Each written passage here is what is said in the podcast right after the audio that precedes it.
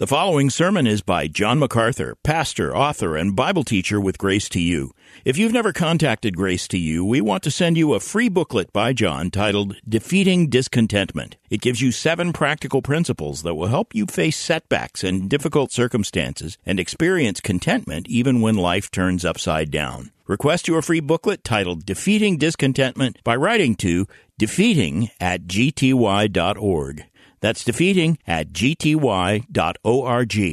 This offer is good in North America and Europe through June 2024. And now, unleashing God's truth one verse at a time, here is Grace to You Bible teacher John MacArthur. Open your Bible to Luke chapter 22. Luke chapter 22.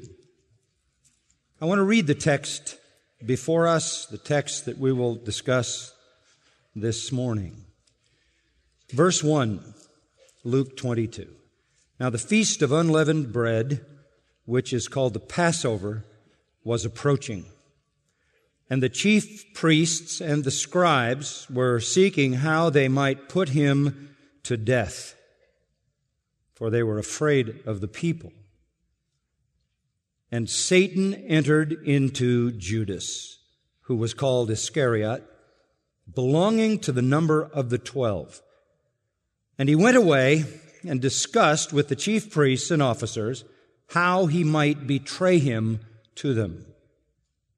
And they were glad and agreed to give him money.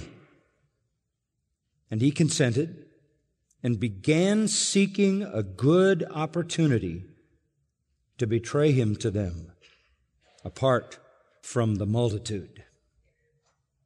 To the superficial reader of the account, leading up to the cross of Jesus Christ, it might appear that the architects of this event were none other than the hypocritical religious leaders of Israel, the blackmailed Roman governor Pilate, Judas, the betrayer, and behind it all, none other than Satan. To the superficial reader, it might look like this was Satan's plan. And he pulled it off using some of the agents in his kingdom. Remember, Jesus had said in John 8 to the Jewish leaders, you are of your father, the devil. And Jesus also spoke of Judas as one who was himself a devil. Was it Satan's plan? Did Satan want Jesus dead? Did God have to scramble to try to make something out of this satanic enterprise? Well, that's exactly opposite the truth. Everything happened within the framework of God's will. Everything happened within the boundaries and parameters of divine purpose. The New Testament is crystal clear that everything in the life of our Lord was controlled by His Father. Everything. Jesus said, I only do what the Father wills me to do. I only say what the Father wants me to say. I only do what the Father shows me to do. Everything He did was what God wanted Him to do, and everything that was done around Him was what God wanted or allowed to be done. Not only did Jesus do only what the Father willed him to do, he only did what the Father willed him to do when the Father willed him to do it. He did what the Father willed when the Father willed. In fact, he came into the world in the fullness of time, which means on a divine schedule, when God's time was exactly right. And he went out of the world on divine schedule.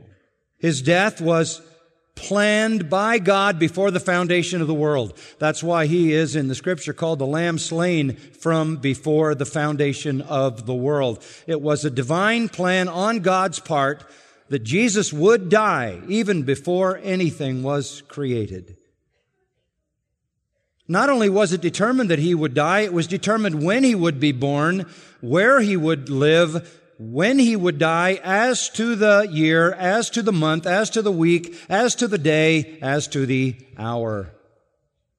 John in his gospel identifies the time of our Lord's crucifixion as his hour. His hour. Using the term hour to identify the precision with which God works. The very time God had set for him to be sacrificed. He did not die on the schedule of the Jewish leaders who hated him. He did not die on the schedule of the Romans who worked him into execution on their own timetable. He did not die because Judas planned it. He did not die because Satan planned it. God established his hour. There were many times that efforts were made to kill him, even when he was an infant unsuccessfully. There were times during his life when they wanted to seize him and kill him, always unsuccessful. In Luke 4, they wanted to throw him off a cliff, but he disappeared out of their midst. Finally now, they will kill him at the very hour they most wanted to avoid. Because that was God's hour. His death was planned by God. Jesus died as God's lamb. Everybody else brought a sacrifice at Passover. Everybody else came and gave their offering to the priests and the offerings were killed as a sacrifice. God brought his sacrifice as well on the Passover at the very time all Passover lambs were being slain in Jerusalem in that year, which works back to be 30 AD, God determined that his lamb would be slain for the sins of the world, the only sacrifice that ever could atone for sin, all other sacrifices being a picture of that final sacrifice that would come in the Lamb of God. Jesus' death was no surprise to God. It was not a plan of Satan. It was no surprise to Jesus. He said, No man takes my life from me. I lay it down by myself. Jesus said to Pilate, You could do nothing against me if my Father didn't allow you to do it. He is on God's schedule and he is voluntarily yielding up his life for the divine purpose of paying the penalty for the sins of all who would ever believe so that they can be brought to heaven to praise and glorify the Trinity forever.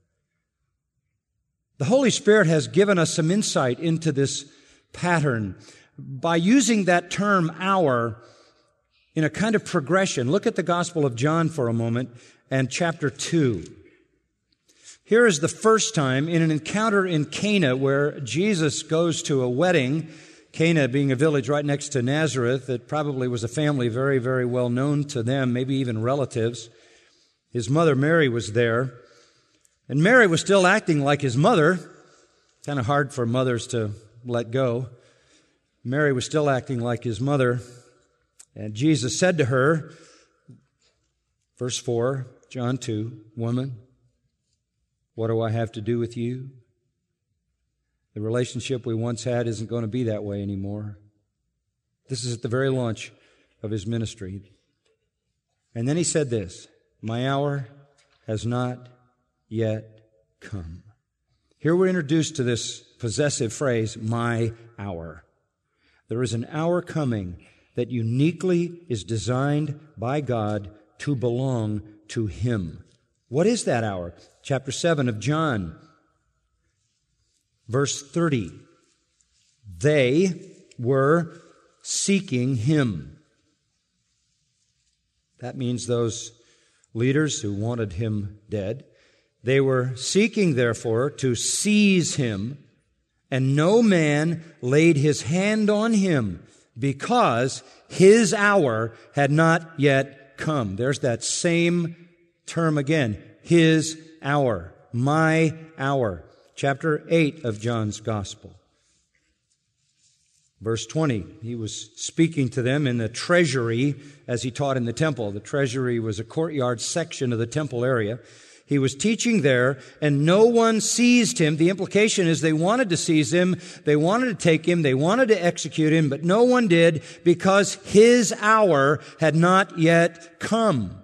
There was an hour predetermined by God, designed by God, in which God would turn Jesus over to be killed so that he was killed in the very hour that God wanted him to die as his lamb. Until that hour came, no one could lay a hand on him. If you look at John chapter 12, Now you're coming down to the last week of our Lord's life, the last, the last public ministry of Jesus occurs in chapter 12. Look at verse 23. John 12, 23. And Jesus answered them, saying, The hour has come. The hour has come for the Son of Man to be glorified. Then he goes on to say, unless a wheat, a grain of wheat falls into the earth and dies, it remains by itself alone. If it dies, it bears much fruit. He's talking about his own death. The hour is the hour of his death. It has finally come. You move into chapter 13. Before the feast of the final Passover, it says in verse 1 Jesus, knowing that his hour had come, that he should depart out of this world to the Father. In chapter 17, as he is still in that same evening of the Passover before he is taken prisoner and crucified, this is Thursday night. It says in verse 1 of chapter 17 that he was lifting up his eyes to heaven and speaking to the Father. He said, Father, the hour has come. The death of Jesus Christ was God's plan. Jesus Christ is God's Lamb. He did not die because Satan had a plan. He did not die because the Jews had a plan or Judas had a plan. He died because God had a plan. He died on schedule, on God's schedule. Go back to Luke 22. And in Luke 22, notice verse 53, which we'll come to in a few weeks. Luke 22, 53, actually verse 52, Jesus speaks and says, He's in the garden. They're coming to take him prisoner at night. Have you come out with swords and clubs as against a robber? While I was with you in the temple, you did not lay hands on me. But, literally the Greek says, this is your hour and the power of darkness. That is a monumental statement. He says to those who have come to take him prisoner for the purpose of killing him, this is my hour, so this is your hour. This is God's hour, so this is my hour, so this is your hour. But it's also the hour of the power of darkness. This is the devil's hour too. God sets the hour, you fit into it. God sets the hour, Satan fits into it. God sets the hour, Judas fits into it. This is your hour and the power of darkness. It is in this hour that all the purposes of God come to pass. It is in this hour that all the hatred and vitriol of the Jewish leaders who want Jesus dead comes to fulfillment. It is in this hour that Satan moves into Judas, already dominating the leaders of Israel who are his children, according to John 8. He moves into Judas and leads him in the betrayal. All of this is converging together in perfect accord with God's plan. This is that hour. Now remember, the Jews' idea was, we don't want to arrest him publicly, we want to arrest him privately. There could be as many as two million people there to pass over. They're milling everywhere. When he came into town on Monday, they were there hailing him as the Messiah. The crowds were massive and they appeared to be in favor of him. He was popular beyond anyone ever.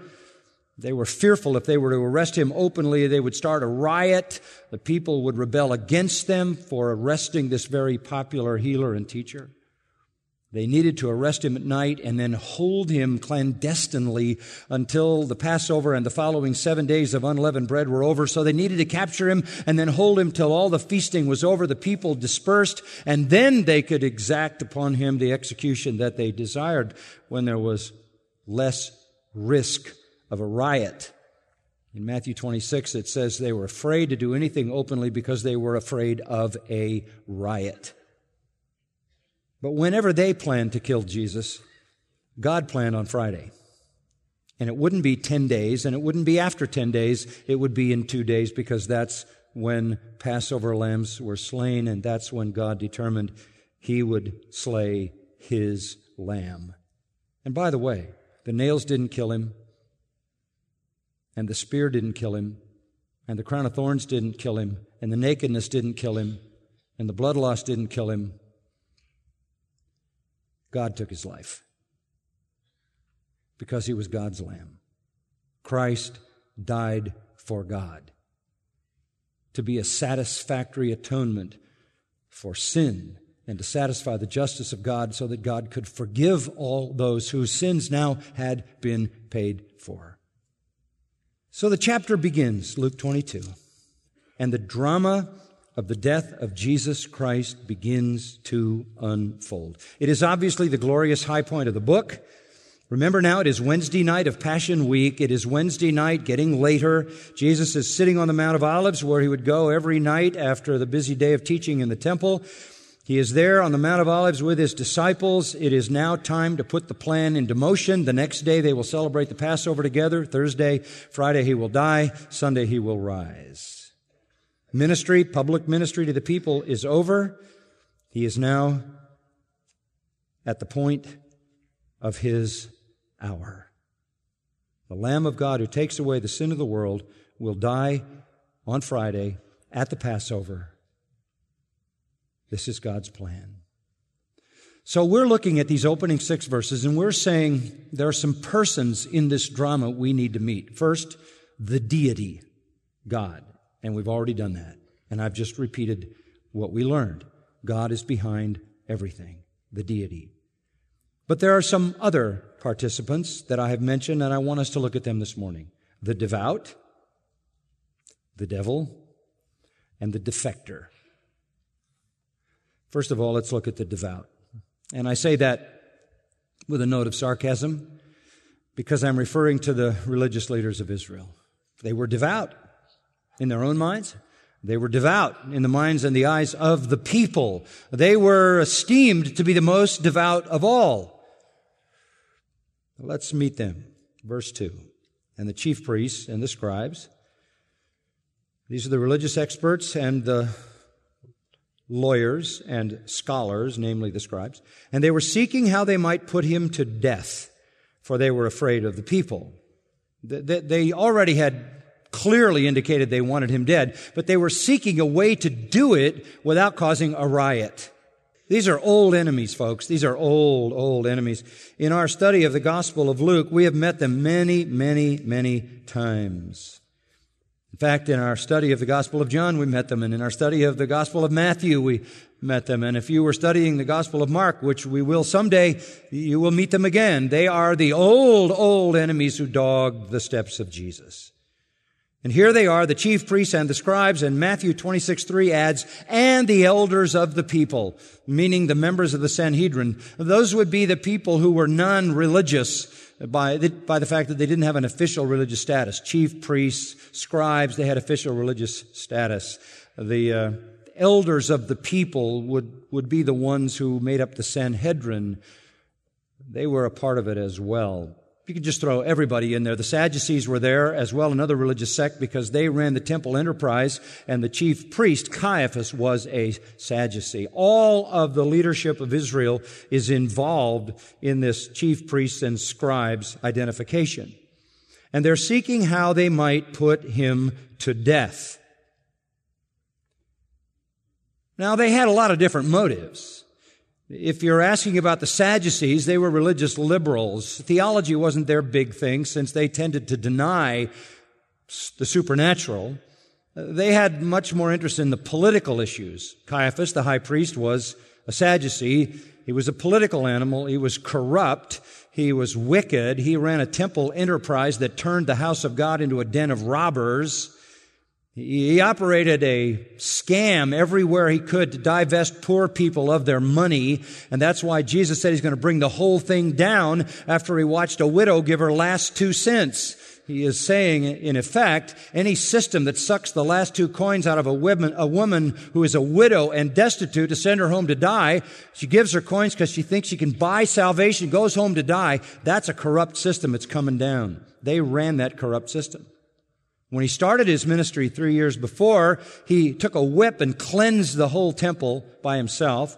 When he came into Jerusalem this week, two days earlier on Monday, he did the same thing again, overturning the tables, throwing people out.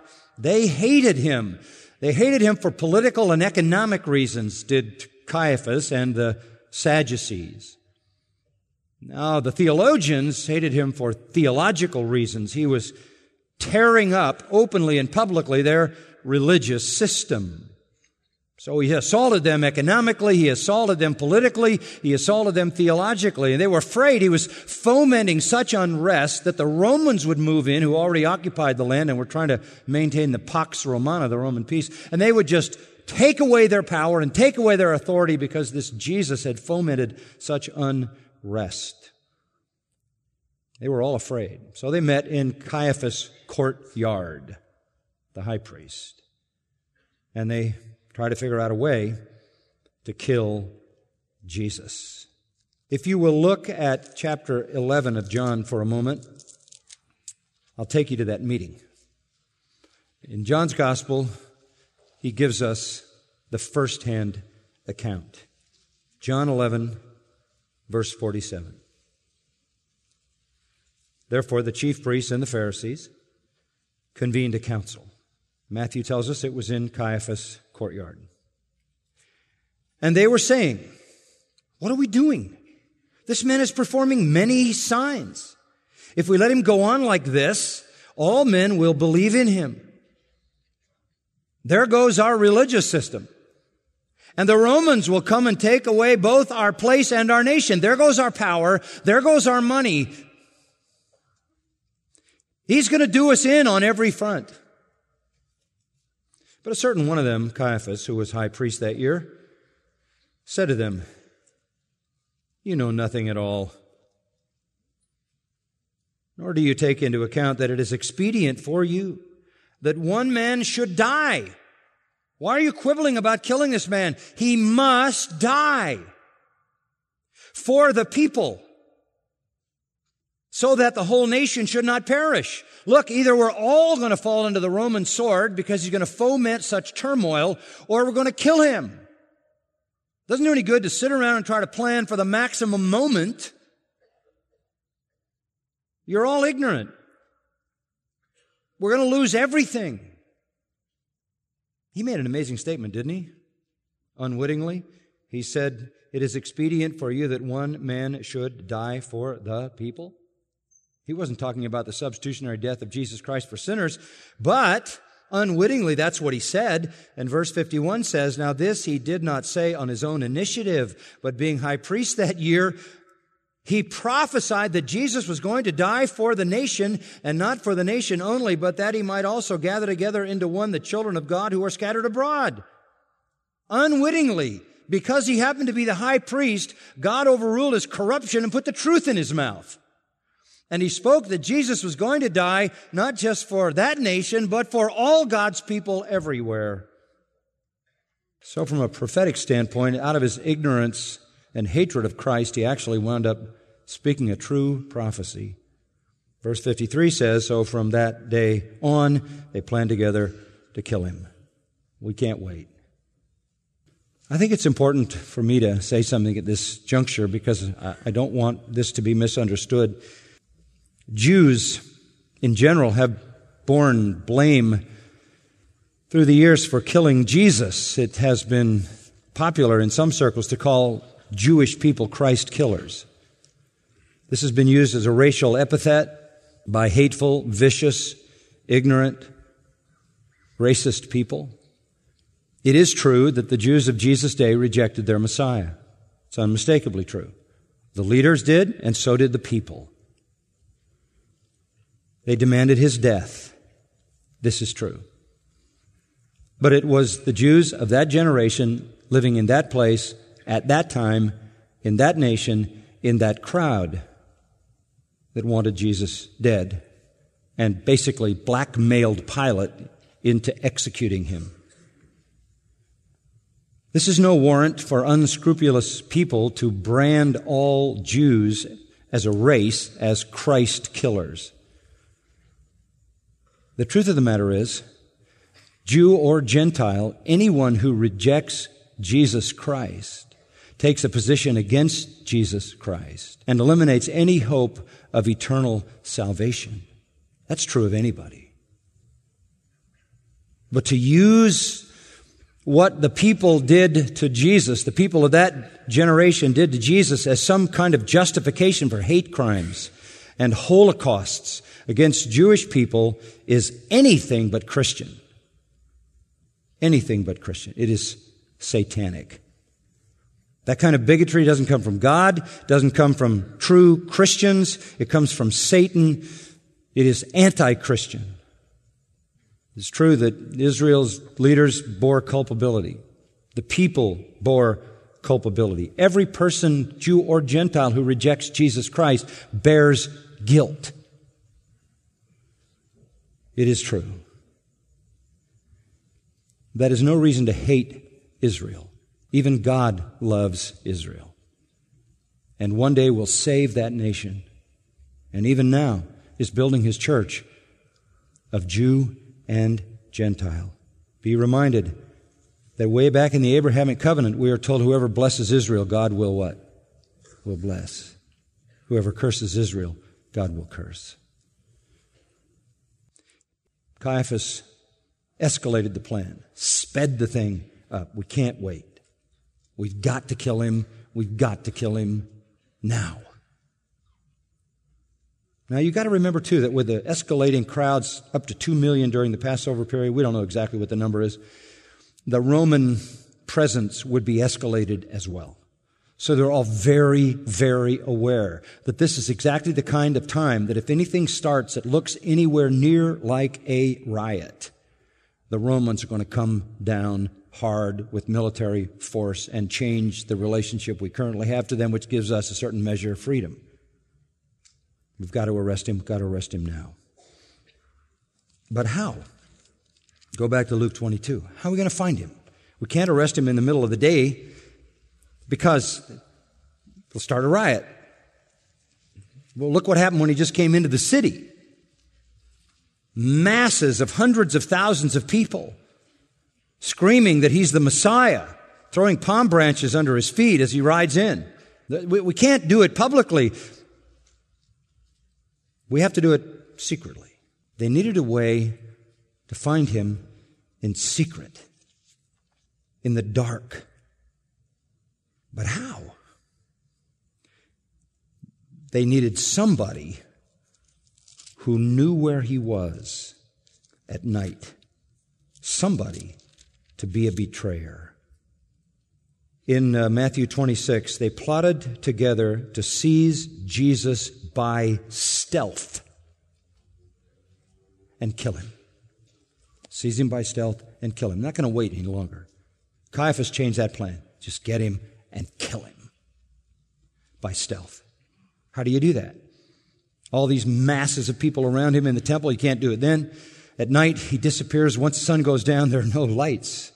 Once the sun goes down, he disappears. Where did he go? The end of chapter 21 says he went every night with his disciples into the Mount of Olives in that thick, dense grove of olive trees, which are very bushy at the top. They could be any place and every place, and all these people who were there, all these pilgrims were disseminating along with them. How in the world could you ever find anyone in the dark? And you can't go tramping through there with some kind of armed force unless you know what you're doing and where you're going. They overestimated the uh, commitment of the crowd, don't you think? They overestimated the emotion that uh, the crowd had displayed when Jesus came into the city. They didn't understand the crowd was very fickle. They anticipated that if they arrested Jesus in the middle of the day, it would start a riot. So they thought they have to take him at night. We can't do that unless we got somebody who will betray him. And they were trying to figure out how to pull it off. Then a most amazing thing happened. Guess who showed up at their meeting? Judas. The best understanding of the New Testament accounts is that Judas walked into Caiaphas' house into the meeting. How much is it worth to you if I tell you where Jesus is in the middle of the night? That's essentially what happened. This is God's time, and everything is in motion. Why would Judas do that? Well, first of all, he was a devil. He was an unbeliever. He was unregenerate. He was a fake. He was a fraud. He was a phony. But why would he do that? He was greedy, filled with avarice, wanted money, stealing from the bag, knew he was going to get out. The thing was going south, going the way he didn't want it to go. He'd wasted three years. He wants out, but he wants compensation. But still, how do you get over the hump of three years of exposure to Jesus? Three years of seeing miracle after miracle after miracle, watching somebody banish illness from the land of Israel, raise dead people, put ears on people that don't have ears, and legs on people that don't have legs, and eyes in sockets that don't have eyes. And how do you, how do you do this? Having seen the way he taught, heard everything he said, and experienced his meekness and kindness and humility and gentleness, as well as his power and conviction, truth. How do you do this? Verse 3 tells you how. And we move from the devout to the devil. And Satan entered into Judas. Whatever restraint might have been in Judas' mind, whatever held Judas back, didn't hold him back anymore. He was already a child of the devil. Just like the leaders were the children of the devil. John 8, you have your, you're of your father the devil, Jesus said to the leaders. The devil moved them to do what they did, and now the devil had another of his own children, Judas, and he moved him to do what he did. In fact, he not only moved him, he not only made treacherous suggestions to Judas, he moved in. There's a progression there. If you look at John 13, you are now in John 13. Jesus with his disciples. And it tells us in verse 2, John 13, during supper, Thursday night, the devil, having already put into the heart of Judas Iscariot, the son of Simon, to betray him. When you come to the supper on Thursday night, the next night, the betrayal plot has already been placed in Judas by the devil. Verse 2, the devil put it into his heart, overruling whatever restraints might have naturally been there because of his amazing exposure to Jesus.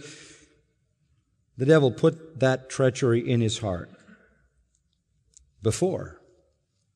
Sure, at least the night before. Probably the very night, Wednesday night, is, is when he went to the Sanhedrin. Soon after this meeting with the disciples was over. Turn John 13 further down, verse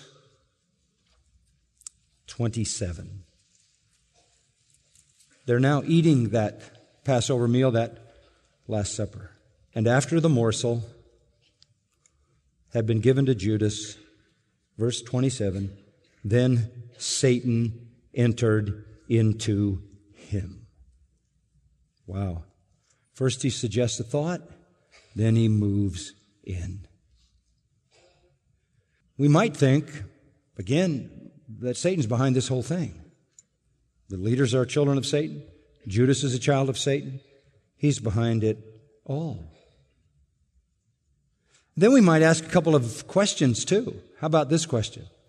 Why would Satan, why would Satan motivate Judas to betray Jesus, to have Jesus crucified when he knew that that was God's plan? What's that about? Wouldn't you think Satan would want to stop the crucifixion?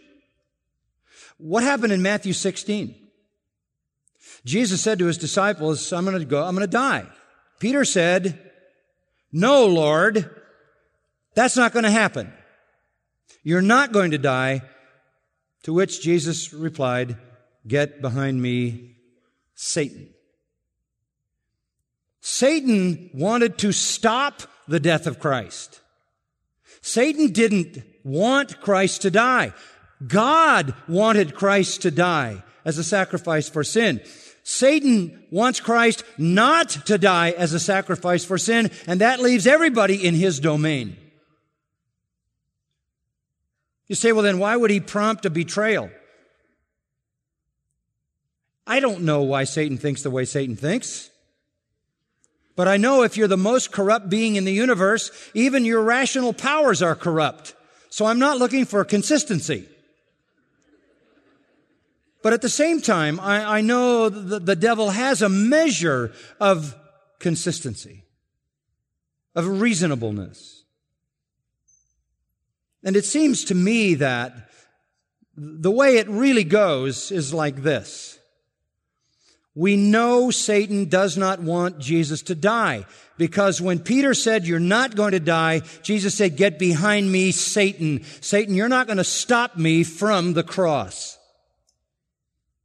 So why would Satan enter Judas to press Judas into betrayal if he didn't want the obvious result to happen that he would then be arrested and executed?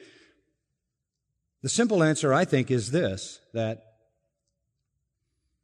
Satan also overestimated the commitment and the loyalty and the emotion of the crowd. The only thing that I can think of is that Satan thought exactly what the leaders thought. Maybe that's why the leaders thought it. That if they were to arrest Jesus in a public setting, there would be such a riot that it would prevent his arrest, which would then prevent his death. So if Satan can escalate the arrest, if Satan can get it all to happen fast and all to happen public, and if Satan can get Jesus into public trials and open trials, the people will revolt against the thought of killing this great teacher, and Satan could thwart the cross.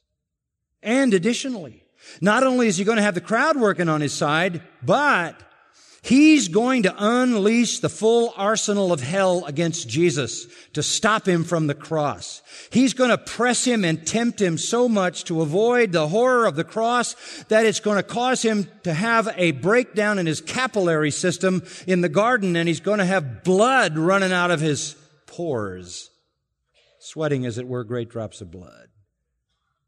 This is, remember, your hour and the power of darkness.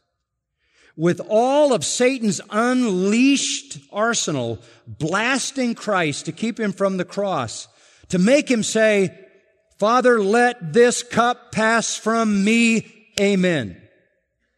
And not add, nevertheless, not my will, but yours be done. He had failed in tempting Christ every other time in his life. He failed when he took him to the mountain, remember, and tempted him three times. He was limited then. He was limited to three temptations. Then Satan was sent away and angels came and ministered to Christ. There's always been boundaries on what Satan could bring to bear on Christ. Now, this is the hour of darkness. This is your hour to unleash the full arsenal of hell against the impervious, impeccable Christ.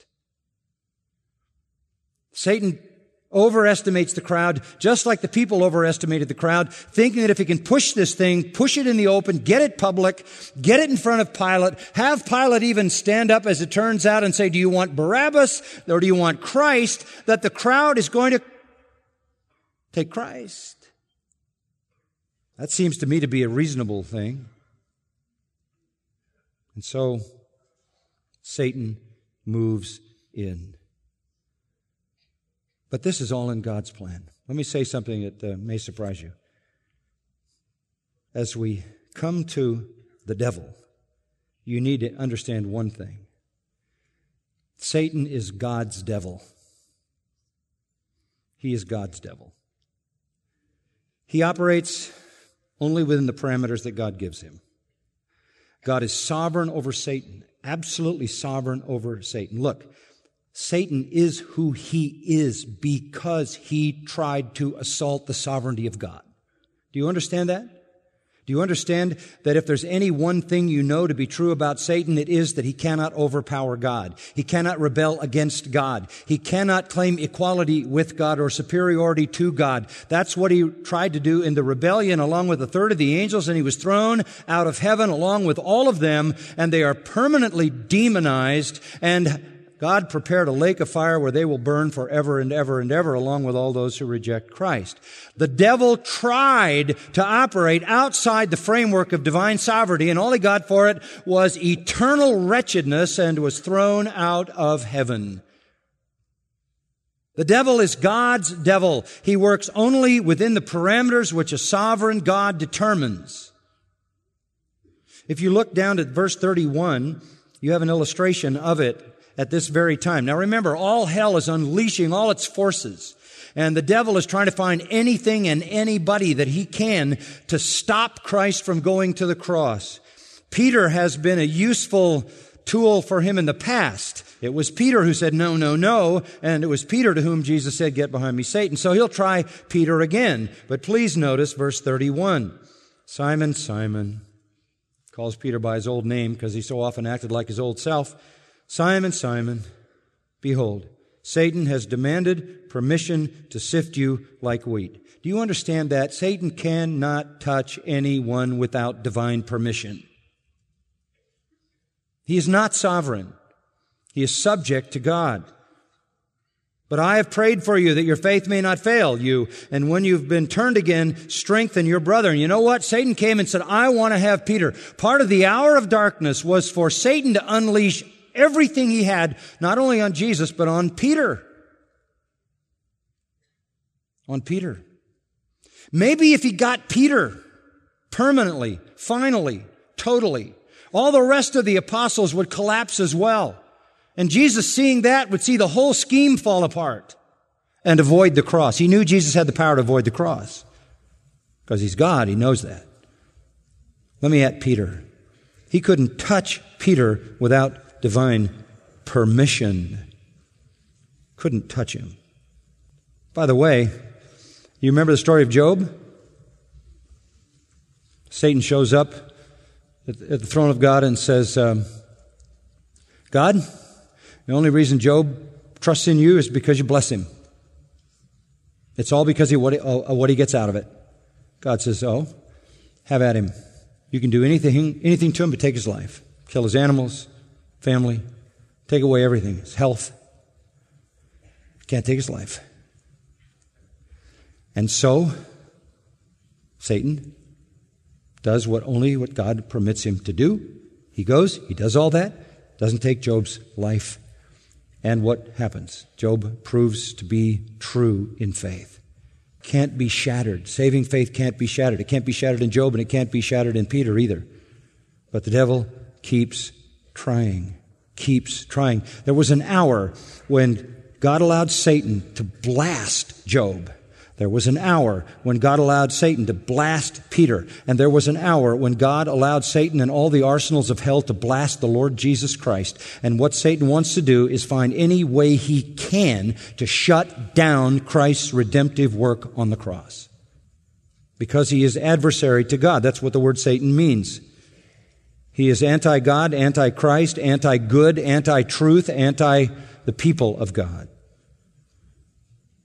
But he is God's devil. Now, let me just give you a practical footnote. There is a very popular aberrant theology today that says Satan has sovereignty, that Satan works independently of God and God reacts to him that he has limits that are only very broad and very general. It is an aberrant system that says Satan works his own will and his own strategy apart from God's will, uh, apart from God's purpose, and God reacts to stop him.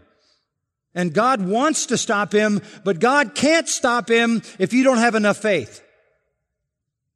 Or God can't stop him if you don't claim it and if you don't bind Satan. All that is heretical. Let me give you a simple principle. The bigger and stronger your devil, the smaller and weaker your God. That's it.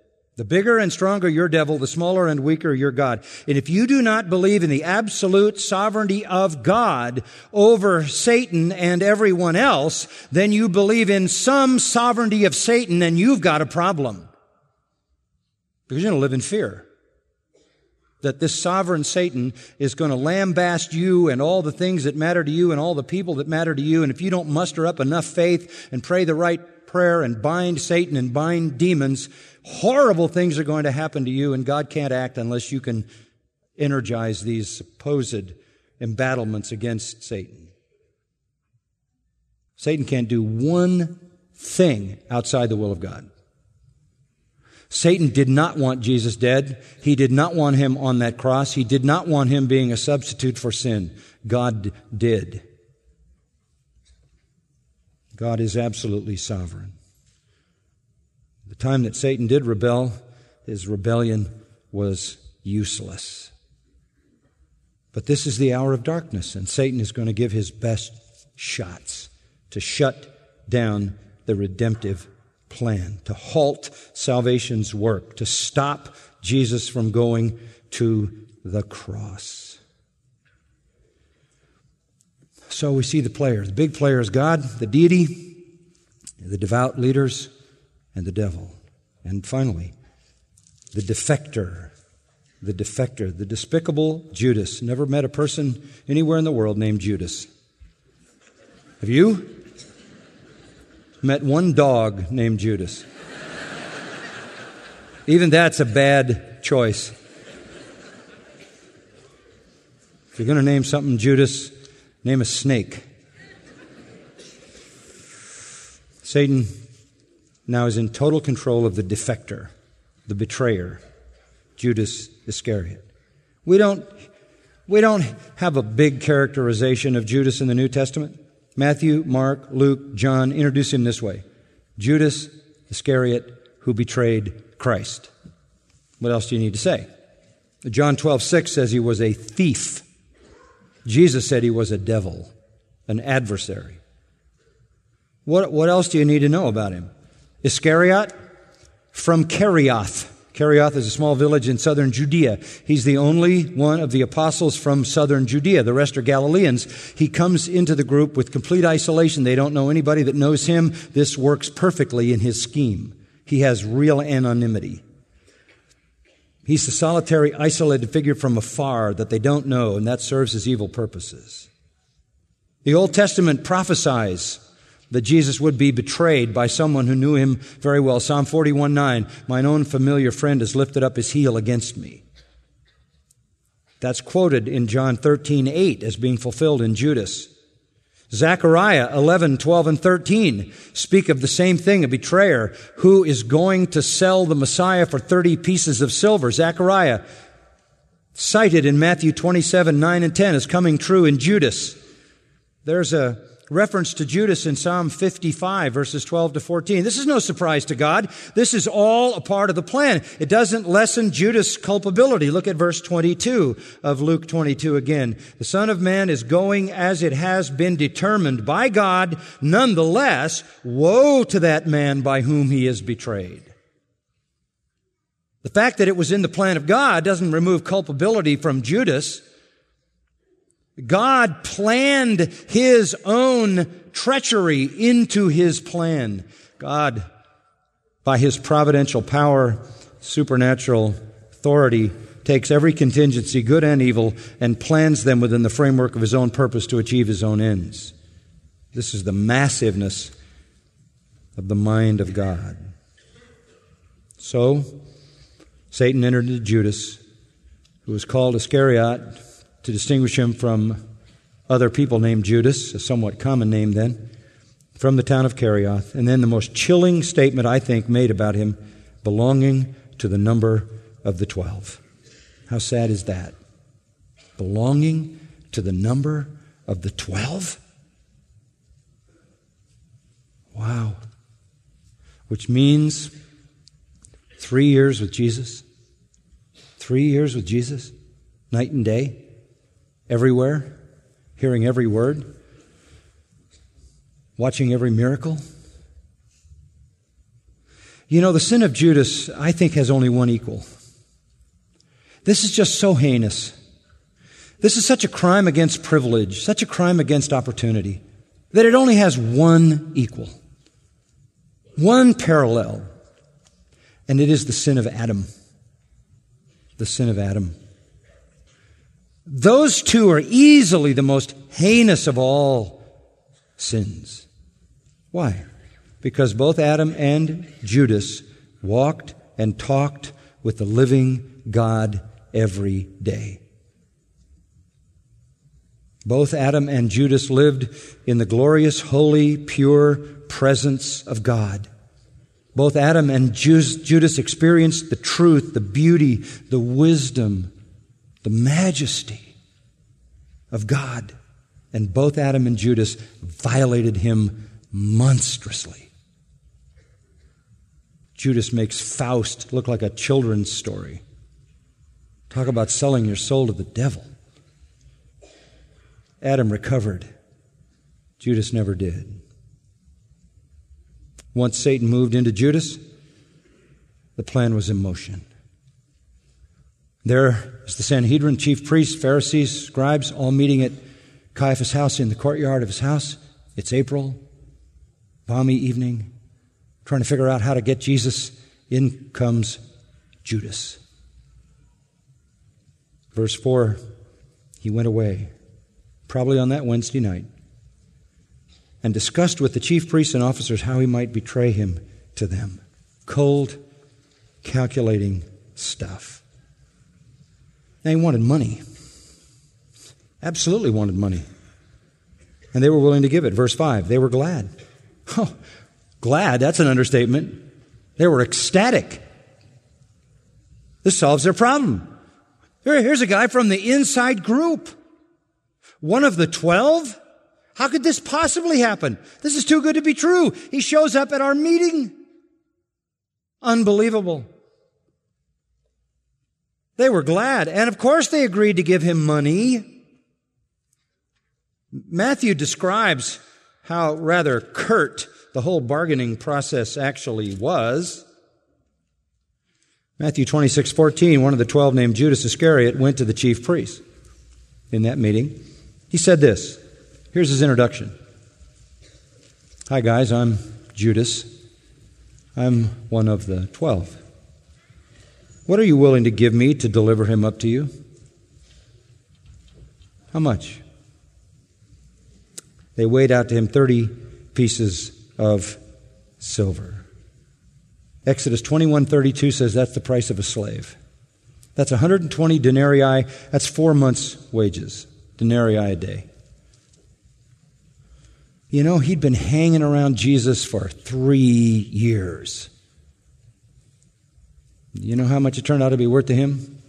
Four months' pay. That's 44 wasted months. That's how he viewed it. All he wanted was some compensation for three wasted years. The man who he thought was going to become king and therefore he would be a part of the kingdom on the inside circle was obviously not going to become king. He kept talking about his death and he knew he wasn't going in that direction. He starts stealing and now he wants out. It's over, but not without compensation. How much is he worth to you? Four months' pay. To which he responds, I'll take it. They agreed to give him money. Verse 6, he consented. That sent the plan in motion on Wednesday night and began seeking a good opportunity to betray him to them apart from the tumult, literally, the crowd, the multitude. That would happen the next night after Passover. Well, for the Jews, everything was going the way they wanted it. For the devil, it was going the way he wanted it. The Jews wanted Jesus dead. The devil wanted Jesus not to die. Judas is just a demon, devil possessed player. Everything is now in motion. The power of Satan, the greed of Judas, the hypocrisy of the leaders of Israel. They're just players in a divine plan. They're culpable. They're guilty of their own rejection of Christ and their own sin, but they will not thwart the purpose of God. They will bring it to pass. From the standpoint of the Jewish leaders, it couldn't be better than having a betrayer from the twelve. For Satan, it couldn't be better than escalating the whole thing while all the people were there so that the people would riot and bring to a halt the death of Christ. And Satan, on top of that, was going to have his hour, the hour of the power of darkness against Jesus, to take him to such exigencies and extremes of temptation that he himself would fail to go to the cross. But the overpowering reality was that God wanted Jesus to die. And that's exactly what would happen. Poor Judas. Man by himself is priced. For 30 pieces, Judas sold himself, not Christ. But Judas is no solitary figure. Anyone who rejects Jesus Christ ends up where Judas ended up. Anyone who rejects Jesus Christ ends up where the religious leaders end up. It's wrong to call Jewish people Christ killers. It's wrong to label them with that epithet as some excuse for racism and commit hate crimes and holocausts against them. They rejected Christ, but so do all kinds of people, Jew and Gentile, through all history. And God loves Israel. And God will one day redeem Israel. And even now, He's building His church made up of Jew and Gentile. And those who bless Israel, He says, are blessed, and those who curse Israel are cursed. We all have to look at our own lives and ask the question where am I in this whole scene? Do I stand with Judas and the false leaders of Israel? Am I a member of the kingdom of darkness? Rejecting Jesus Christ as my Lord and Savior, though I might not have hammered a nail through his hands or through his feet, I might not have run a spear into his side, pushed a crown of thorns on his head, I might not have screamed, Crucify him, crucify him. To reject him is tantamount to that. You will price yourself by what you do with Jesus Christ. Well, there's one more group that play a role in the preparation the deity the devout, the devil, the defector. Next time, the disciples. We're going to see the role they play. Father, we thank you for your word. It's, it's profound, powerful, clear, consistent. We just thank you, Lord, for taking us there, for Luke and the rest of the gospel writers making us have a first row seat in the unfolding of this drama. Oh God, we thank you that you overrule all men, all councils, all defectors and betrayers. You overrule Satan and his entire force of demons to accomplish your purpose. When you wanted Jesus on the cross, all hell couldn't prevent it. When you wanted Jesus on the cross, on that Friday. All the machinations and plans of men couldn't prevent it. He was your lamb to die for the sins of the world, to satisfy your requirement for the penalty for sin for all who believe. Lord, as we now move closer to the cross and move through the final hours of our Lord's life, May we see Christ high and lifted up and be drawn to him. We pray in his name. Amen. You've been listening to John MacArthur, Bible teacher with Grace to You. For free access to all of John's lessons and a listing of study Bibles and books available for sale, visit Grace to You's website at gty.org. John MacArthur and Grace to You reserve all copyright protection under applicable law. Our copyright policy is available at gty.org and it includes instructions for and limitations on duplicating this digital file.